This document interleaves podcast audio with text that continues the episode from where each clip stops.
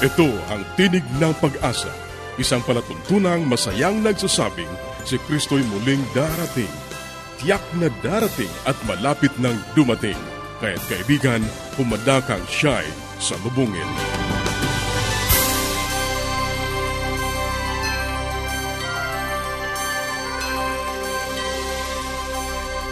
Ang programang ito ay inihahatid ng Adventist World Radio at ako ang iyong kaibigan, Ner Caranza, nag-aanyaya na samahan niyo kaming muli sa 30 minutong paghahatid ng mga mahalagang kaalaman sa kalusugan, masaya at matatag na sambahayan at higit sa lahat sa pagtuklas ng pag-asa na nagmumula sa salita ng Diyos.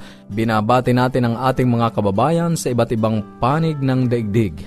Maraming salamat sa inyong pagsubaybay, sa inyong pagsuporta sa ating palatuntunan. Sana'y patuloy ninyong maranasan ang pag-iingat ng ating Panginoong Diyos. Sa mga kaibigan natin na hindi pa nagkakaroon ng mga aklat at mga aralin sa Biblia na aming ipinamimigay ng libre, maaari lamang kayong makipag-ugnayan sa amin sa pamamagitan ng panulat, sumulat sa Tinig ng Pag-asa P.O. Box 401, Manila, Philippines. Tinig ng Pag-asa P.O. Box 401, Manila, Philippines. Maaari ka rin mag-email sa tinig at awr.org tinig at awr.org o kaya ay mag-text sa Globe 0917-1742-777 0917-1742-777 at sa Smart 0968-8536-607 0968-8536-607 0917. Pwede rin po sa ating Facebook page, facebook.com slash awr Luzon, Philippines. facebook.com slash awr Luzon, Philippines. O dumalaw sa ating website, www.awr.org www.awr.org Sa ilang saglit, ang buhay pamilya.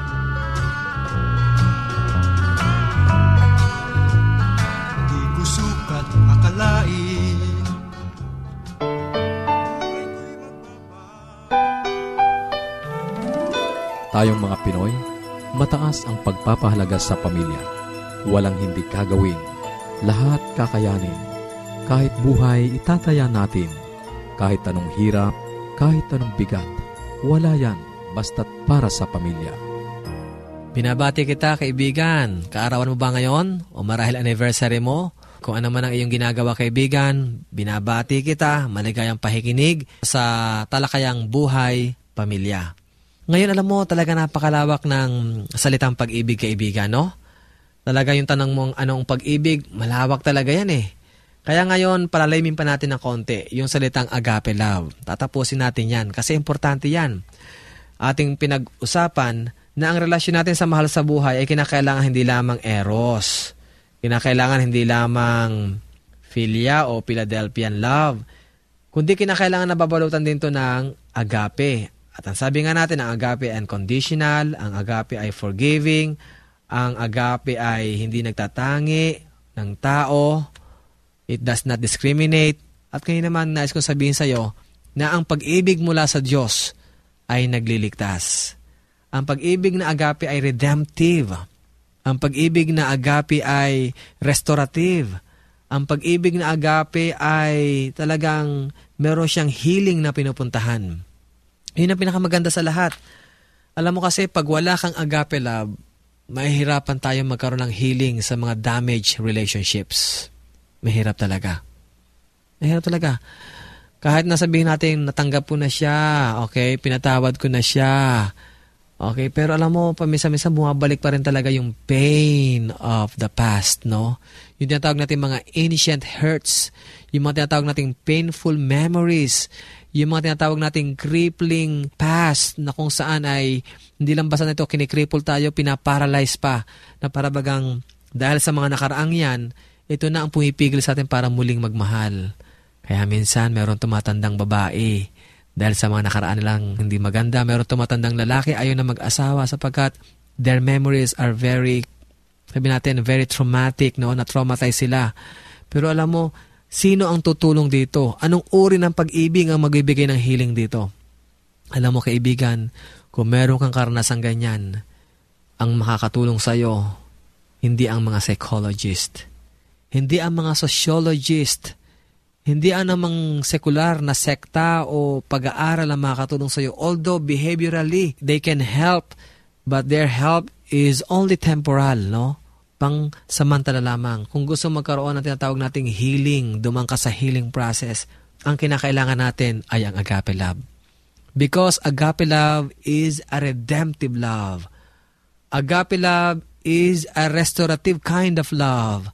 Agape love is a healing kind of love na pag ibinigay mo ang buhay mo sa ating Panginoon sa Kristo, kaibigan, pag ibinigay mo yung relasyon nyo sa Diyos, yung relasyon nyong mag-asawa sa Diyos, na ang relasyon ito ay almost, sabi natin, to break up, almost na magpunta na kayo sa proseso ng diborsyo, na gusto na magpunta sa proseso ng annulment, almost to crumple down, alam mo, kung gusto mong maligtas, kung gusto mong magkaroon ng redemption, then look for God.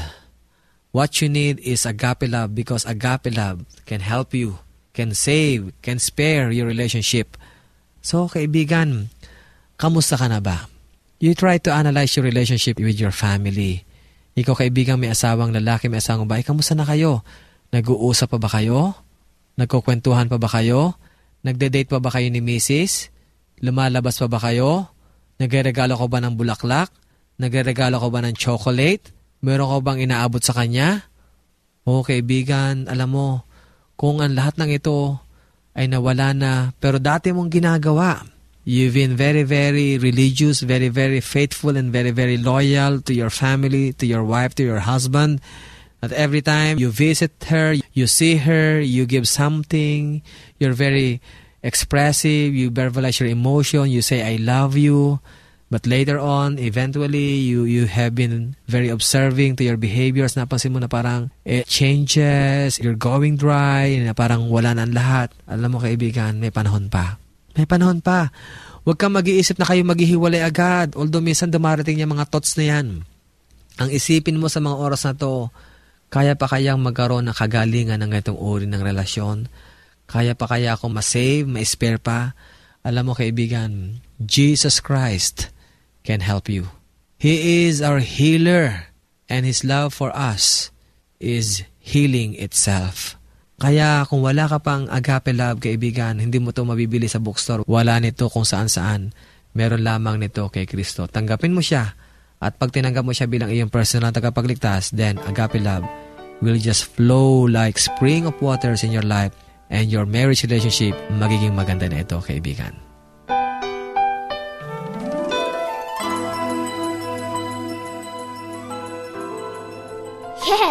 Dad and Mom are coming. I wish my parents will come too. The best way to spend time? It's with family. Adventists care. Patuloy kang nakikinig sa Tinig ng Pag-asa. Kung mayroon ka mga katanungan o anuman ang nais mong iparating sa amin o kung nais mong magkaroon ng libreng aklat na aming ipinamimigay, sumulat ka lamang sa Tinig ng Pag-asa, PO Box 401, Manila, Philippines. Tinig ng Pag-asa, PO Box 401, Manila, Philippines. O mag-email sa tinig at awr.org. Tinig at awr.org. Maaari ka rin mag-text sa Globe 0917-1742-777. 0917-1742-777. At sa Smart 0968-8536-607.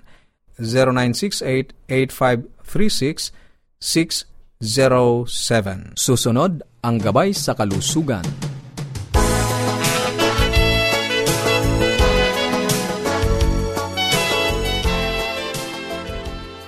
Isang magandang araw po sa inyong lahat, sa ating mga tagapakinig. Ako po si Dr. Linda Limbaron, ang inyong doctor sa Himpapawid. Ako po ay masayang bumabati sa inyo. Sana po ay nasa mabuti kayong kalagayan. At tayo po'y nag-uusap tungkol sa atopic dermatitis. Ito po ay tinatawag ng ibang mga physicians or sa ibang mga health terms, no, asthma of the skin daw po, no. Hindi naman po talagang inaasma ang balat, kundi karaniwan po ito ay prelude or usually pagkatapos ng atopic dermatitis, pag nag-improve, tumutuloy naman sa asthma. Alam niyo po ang sakit na allergy, meron pong tinatawag na allergic march, no. Ibig sabihin, lumalakad, nagmamarcha mula sa allergy sa balat, minsan lilipat yan allergy sa ilong or allergic rhinitis. After some years, lilipat sa allergy sa baga or sa lungs, no? Asthma naman. Minsan, mga pasyente ko sasabihin, wala na po siyang asthma, kaya lang nagkaroon naman ng mga pantal-pantal sa katawan o kaya nagkaroon ng mga parang eksema. So, yan po ang pinag-aaralan natin ay atopic dermatitis, yung pong uh, parang eczema sa balat, no? Iba po ito sa mga pantal. Yung pong mga pantal ay mapupulang parang ano yan, urticaria or tagulabay ang tawag nila. Pero ito po ay parang eksema. Kung hindi ito ay namamasa-masa, nagbubutlig-butlig, ito po ay tuyong-tuyo, nangangapal at minsan nangingitim pa. At dahil po makate, no, ay ito ay kinakamot. Pag ito'y kinamot, lalo namang nagka-crack ang skin at lalong nangangapal. At uh, pagka po nangapal, kakamutin. So, paikot-ikot po yan, cycle. So, sa paggagamot po niyan, ang kailangan nga ay itinitreat, maiwasan no, yung pangangapal. At naumpisahan ko na po nung last time nating pag-uusap na kailangan moist ang skin lagi iiwasan yung mga matatapang na sabon, no? yung mga antibacterial o minsan gumagamit pa ng mga sulfur soap dahil akala nila eh mga may infection. Ano? Hindi po to kailangan po yung mga moisturizing soap ang ginagamit or bath oil. At sabi ko nga po kailangan ay medyo matagal ang pagligo para nabababad ang nanuno yung balat at habang basa pa to no pagkatapos ng paliligo ay dadampiin lang to ng tuwalya at a-applyan na agad ng mga, kung hindi po moisturizing lotion, kung very dry po talaga ay cream po ang mas mainam or yung eh, nabibili po tayo mga petroleum jelly no kasi kung lotion minsan may alcohol pa rin to at nakaka-dry pa rin kailangan pati sa pagdadamit ay yung mga cotton lang hindi mga irritating, yung mga matitigas, tsaka kailangan nakaka-absorb. Ibig sabihin yung mga cotton or kamiseta, yun lang po ang isusuot. Ngayon, ang kailangan din po ay yung pagkakamot ay iiwasan. So, binibigyan po yan ng antihistamine or anti-allergy medicine. Ang napaka-importante po na ito ay konsulta ninyo sa inyong mga pediatrician or family doctors, no? Kasi po, ay baka mamaya maghihingi lang po kayo ng gamot sa butika kung para sa allergy. Ay minsan po ay ibinibigay ng mga sa parmasya ay yung mga gamot na may steroid na dangerous po ito sa mga bata.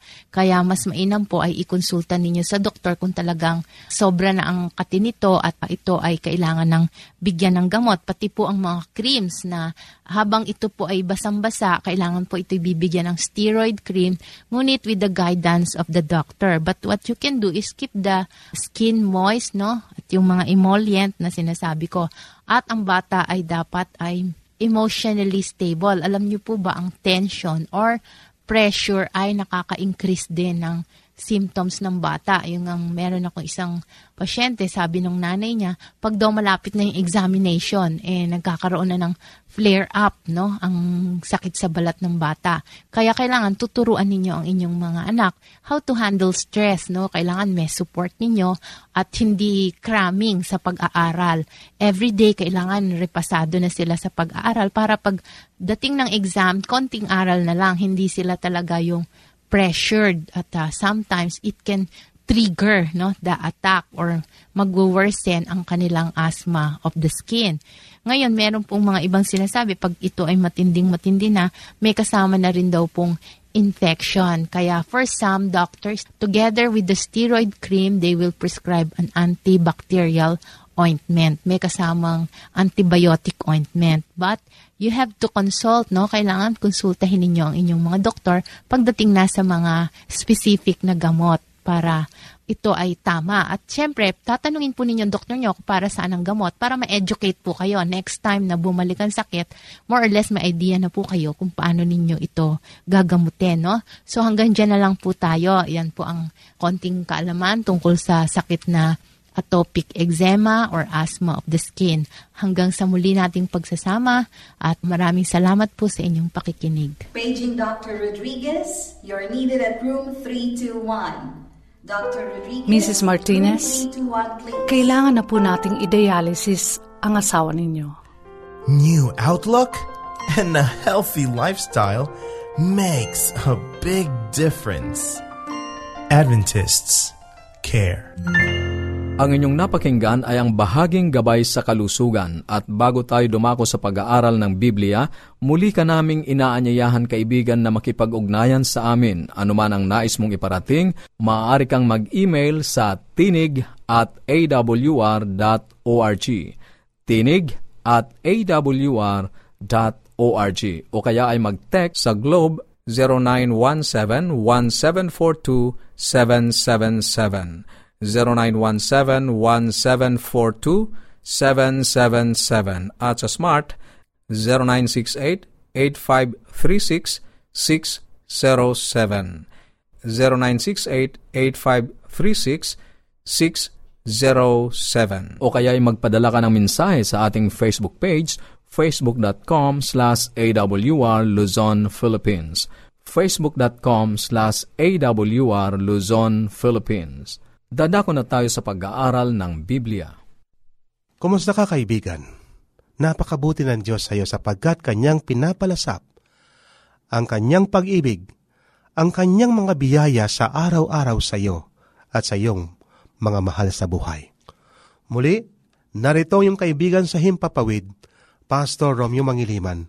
Dadako tayo sa ating pag-aaral sa mga sulat ni Dr. Martin Luther. Ang ating pag-aaral ngayon ay may kinalaman sa salaysay ika-65. Ganito ang wika sa English.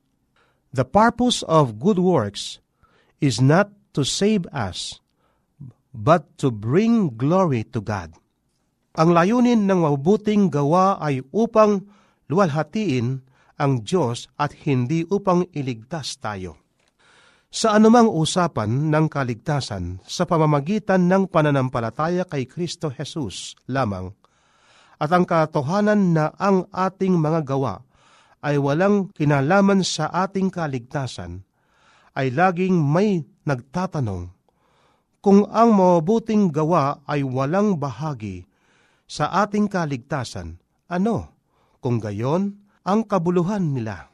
Maliwanag ang binabanggit sa San Mateo 5.16. Paliwanagin ninyo ngayon ang inyong mga ilaw sa harap ng mga tao upang makita nila ang inyong mabuting gawa at luwalhatiin nila ang inyong ama na nasa langit.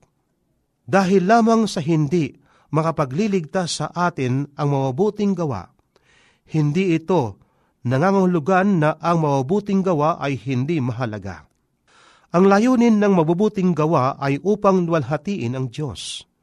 Kung gayon, ano ang layunin ng pagluwalhati sa Diyos? Ang Diyos ba ay makasarili at nangangailangan ng kaluwalhatian? Alam natin agad ang tugon sa tanong na ito dahil sa ginawa ni Kristo sa krus. Nang sumigaw si Jesus ng natapos na.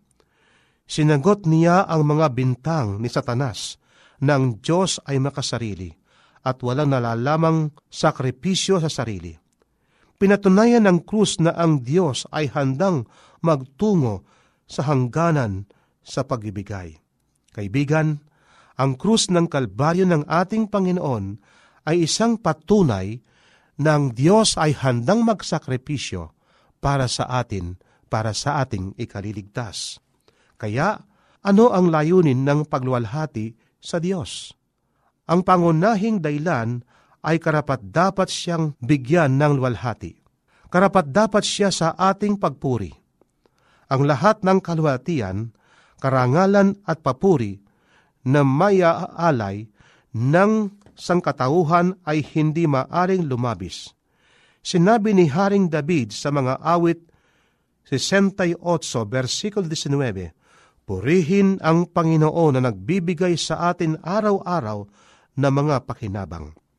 Napansin ba ninyo ang inyong pasang mga pakinabang? Madalas na higit na madaling mapansin ang mga pasanin ng kasalanan at ibang mga bagay na sinasabi nating nagbibigay ng pasanin sa atin na ating daladala. Narito ang binabanggit sa banal na kasulatan. Gusto kong basahin sa iyo, kaibigan. Itong sabi ng ating Panginoon San Mateo, Kapitulo 11, versikulo 28 hanggang 30. Ang wika ng ating Panginoon ay ganito, Magsiparito sa akin, kayong lahat na nangapapagal at nangabibigat ang lubha, at kayo'y aking papagpahingahin. Pasanin ninyo ang aking pamatok, at mag-aral kayo sa akin, sapagkat ako'y maamo, at mapagpakumbabang puso, at masumpungan ninyo ang kapahingan ng inyong mga kalwa, sapagkat malambot ang aking pamatok, at magaan ang aking pasan. Kaibigan, narito ang pangako ng ating Panginoon. Madalas, marahil ang ibang mga tao ay merong dala silang mga nagbibigay ng mabigat sa kanilang mga loob. At ang pinakamabigat na dalain ng isang tao, walang iba kundi ang kasalanan. Pero merong paanyayang ating Panginoon sa atin ng wika, pasanan ninyo ang aking pamatok sapagkat magaan ang pamatok ng ating Panginoon. Ang ikalawang pangunahing dahilan ng pagwalhati sa Diyos ay para sa mga gawain ng pagsaksing Kristiyano. May mga Kristiyanong masabi natin na hikayat sila na naging Kristiyano sila sapagkat nakita nila ang mabuting gawa ng mga taong merong pananampalataya sa ating Panginoon. Subalit kapag ka ang mga taong sinasabing sila mga Kristiyano na meron silang Kristo nananampalataya sa ating Panginoon, sabalit ang mabuting mga gawa ay wala sa kanila, natatakpan ang kabutihan ng ating Panginoon. Samantalang nakikita ng iba si Jesus na itinataas sa ating buhay at sa pamamagitan natin ay natuhan nila ang pag-ibig at habag ng Diyos. Sila ay nagaganyak na lumapit sa Kanya. Ang mawabuting gawa na nakikita sa buhay ng mananampalataya ay mga makapangyarihang pagpapaliwanag sa panig ng Kristyanismo, hindi ba?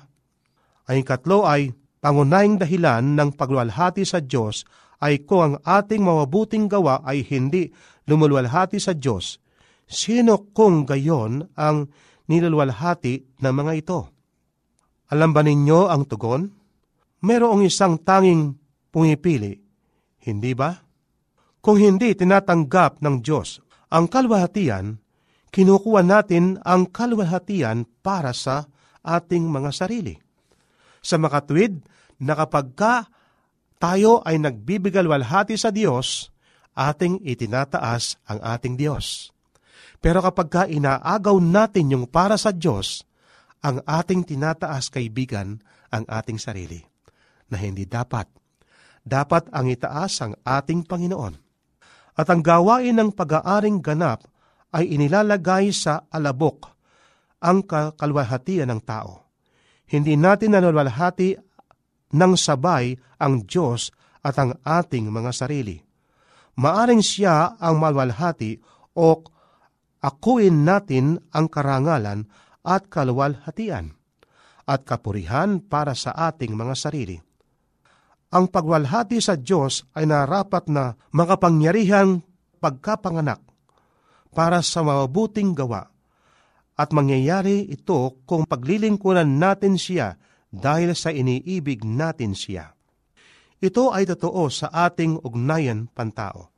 Ang pagkapahalaga sa pangalan ng pamilya ay maaring maging tunay na pagkapanganak. Hindi ba? Tayong lahat ay handang ipagpakasakit ang maraming bagay upang parangalan yung ating mga iniibig at nang huwag silang mabigo. Kung kilala natin ang Diyos, kung paanong karapat masasaktan natin na makilala siya at kung iniibig natin ng Diyos, kung paanong karapatan nating ibigin siya, masumpungan natin ang ating pinakamataas na kaluguran sa pagkaparangal at pagluwalhati sa Kanya. At sundin natin ang Kanyang kalooban, kaibigan, ito ang nagbibigay walhati sa pangalan ng ating Panginoon. Ang lahat ng bagay ay pangalawa lamang sa kalwalhatian ng Diyos. Kung ating inuuna ang Diyos ang pangalawa na dapat makita, hindi kung ano paman, kundi ang Diyos, hindi ang ating sarili. Kaibigan, ang Diyos ay karapat dapat tumanggap ng luwalhati sapagkat siya Diyos natin.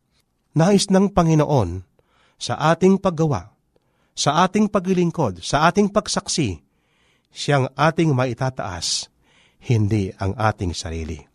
Kaibigan, napakabuti ng Diyos sa iyo. Dapat nating ibalik sa Kanya ang dangal.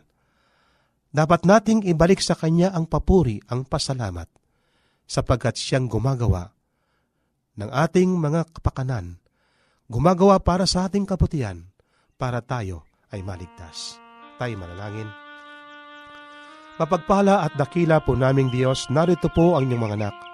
Pagkatapos po namin napag-aralan ang inyong mga salita, o dakilan Diyos, gawing pong banal ang aming mga buhay. Hindi makita ang aming sarili, kundi makita ang kanyang katwiran. Salamat po sa inyong mga kabutihan. Salamat po, O Diyos, sa inyong mga salita naming napag-aralan sa pangalan ng aming Panginoong Hesus. Amen. Maraming salamat sa iyong pakikinig. Sana'y nakinabang ka sa ating mga pag-aaral. Muli ka naming inaanyayahan na makipag-ugnayan sa amin sa anumang katanungang nais mong iparating, gayon din kung nagnanais kang magkaroon ng mga libreng aklat at mga aralin sa Biblia.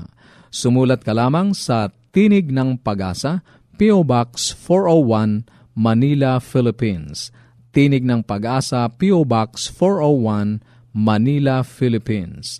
Maaari ka rin mag-email sa tinig at awr.org tinig at awr.org o magpadala ng mensahe sa ating Facebook account facebook.com slash awr Luzon, Philippines facebook.com slash awr Luzon, Philippines Maaari ka rin mag-text sa Globe 0917-1742-777 at sa Smart 0968-8536-6 0917. At upang ma-download ang mga hindi napakinggang programa, magtungo lamang sa ating website www.awr.org